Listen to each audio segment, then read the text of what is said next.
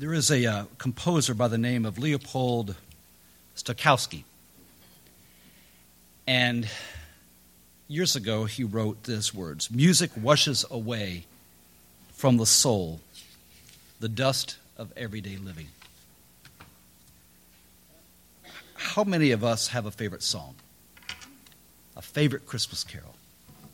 Especially this time of year. How many of us, maybe when we're just going through a challenging time or our spirits need to be lifted, we turn on the Pandora station and we find our favorite music?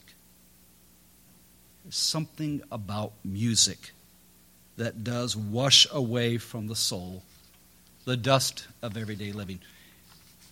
Maybe different styles of music that we have. It may be bluegrass, it may be country, which is still music, by the way, but it may be country. It may be sacred. It may be symphony.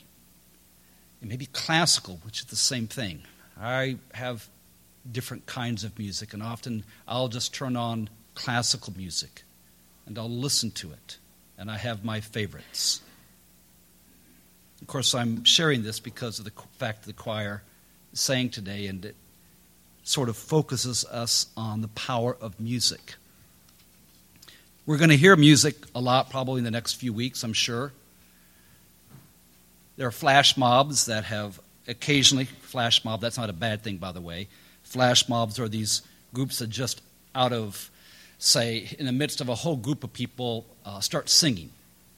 And if you go on YouTube and Google, say, Flash Mob Hallelujah Chorus Minneapolis Mall or Flash Mob Hallelujah Chorus, you're probably going to get two or three different kinds of videos of people all of a sudden just beginning to sing the Hallelujah Chorus just in the middle of a mall.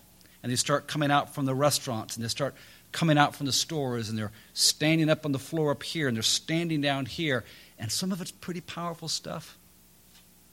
One of those days last year, I YouTubed it and I needed some music to wash away the dust from my soul.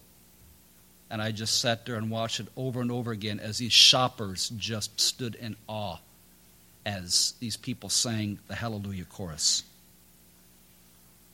You have choirs and school choirs and youth choirs and church choirs. They'll be singing in the mall. You're going to have people who are going to show up on the front porch of your house, maybe, singing Christmas carols, doing some caroling. This group here goes and carols on Christmas Eve. Maybe some of you have been caroling already. One of my most memorable caroling moments as a kid in Dublin Friends meeting, Dublin, Indiana. I was in elementary school. My dad pastored there for six years. And one experience really sticks with me even to this day. Um, I was just going along for the proverbial ride. I think mom said, Here, take him with you. went with the youth group. We went to this one man's house. I don't know how he got his name. I think he must have been connected with someone in the meeting. And we stood in his living room and sang. And what I didn't realize then, I realized later, was this was a man that had suffered for years from shingles had kept him housebound, wasn't able to go anywhere. And as we sang, he just literally cried and tears streamed down his face. And even as a child, I remember that moment, just that sort of bare moment of compassion. As this fellow who never saw anybody during the day had this sort of ragtag choir of slightly off key people singing to him and at least having some contact from somebody. And then, of course, there's this one famous story the cellist of Sarajevo. Anybody ever hear that or know that? The cellist of Sarajevo. It's actually made into a book, a fiction book based on a true story. I think there may even be a movie. For those of you who are old enough to remember, from February 19, April 1992 to February 1996. The war in Bosnia, the siege of Sarajevo. In that four year span, 13,900 people were killed.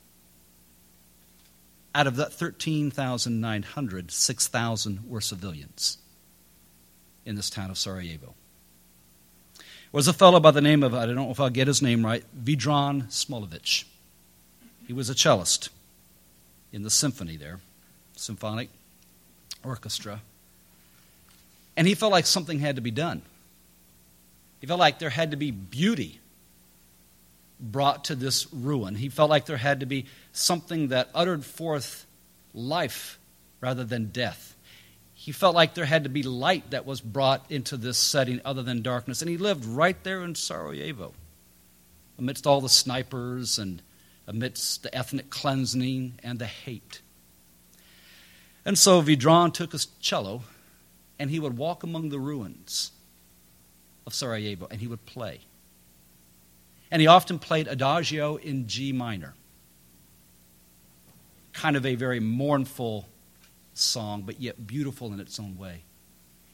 And as the people would sneak out into the streets of Sarajevo and do their business and sneak back in, they would hear this fellow playing from the ruins of Sarajevo, this music.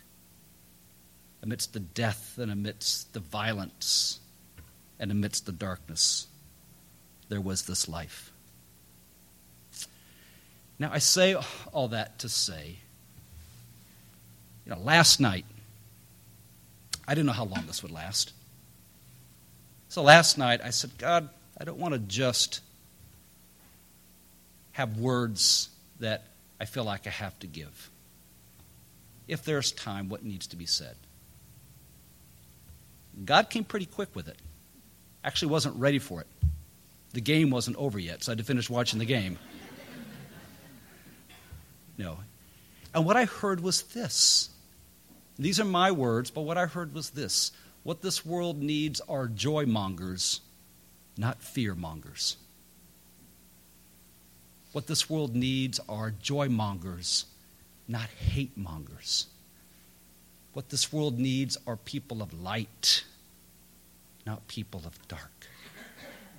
And I kept hearing that, and I kept hearing that, and I kept hearing what other season better than this to remind people the power of light, the power of joy in the midst of darkness? And what better experiences when these people have come into these dark situations, not the choir necessarily, but in these dark situations, like this cellist and like these flash mobs and like these choirs and these, these, these people that faithfully go up and down nursing home hallways and sing to these people who 364 days out of the year may never have someone come see them. And I just kept hearing God say, We need people who are joy mongers, not fear mongers. And I listen to music and it brings me joy. I listen to these words, it brings me joy. How many of you were humming and singing the words to Silent Night as they sang?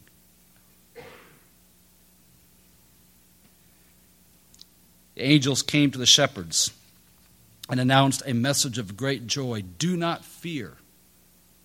Around us, we have this culture of fear fear of the other, fear of going anywhere, fear of what may happen tomorrow, fear of the unknown. And we end up having our lives ruled by fear, and we end up making our decisions based on fear. But yet, 2,000 years ago, these shepherds stood in these fields, and these angels came to the shepherds and said, What? Do not be afraid. I bring you good news of great joy. It's a very simple message at this time of year. Don't be afraid. I bring you a message of great joy. There is one who comes into this world who brings us light and hope and joy. And sometimes it's spoken, sometimes we receive it directly, sometimes it's sung. More often than not, it's sung. And that's where we hear it. And so, how can we bring that to life? How we can, can we bring that to the world around us? Let's play a joy tune. Let's play a hope tune. Let's play a tune of light and love in our world. I think of this fellow that I just mentioned, Vedran Smolovich, willing to exist among the ruins and to play a different tune, a different song, how can you and I be those that, among the ruins of relationships, among the ruins in people's souls, among the ruins of poverty and injustice, among the ruins of fear and anxiousness, or shame and guilt, or self destruction, how can we be those among the ruins of a culture right now, just fearful of violence. Be those who simply say, you know what? I'm going to sing a different tune. I'm going to sing one of joy. I'm going to sing one of hope. I'm going to sing one of light. I'm going to sing one of love. I'm going to sing it loud. It may be off key, but it doesn't matter.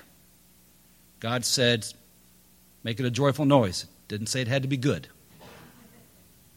But I'm going to sing it. I'm grateful for the choir for reminding us today that music does, as that writer says, sort of dust off the everydayness of our souls, opens us up a little bit, creates this sort of place where something different can reside in our life. I'm grateful there is music on the radio. Yeah, pure sentimental stuff. But just sometimes music on the radio, which gives me a little bit of a shift of a different perspective.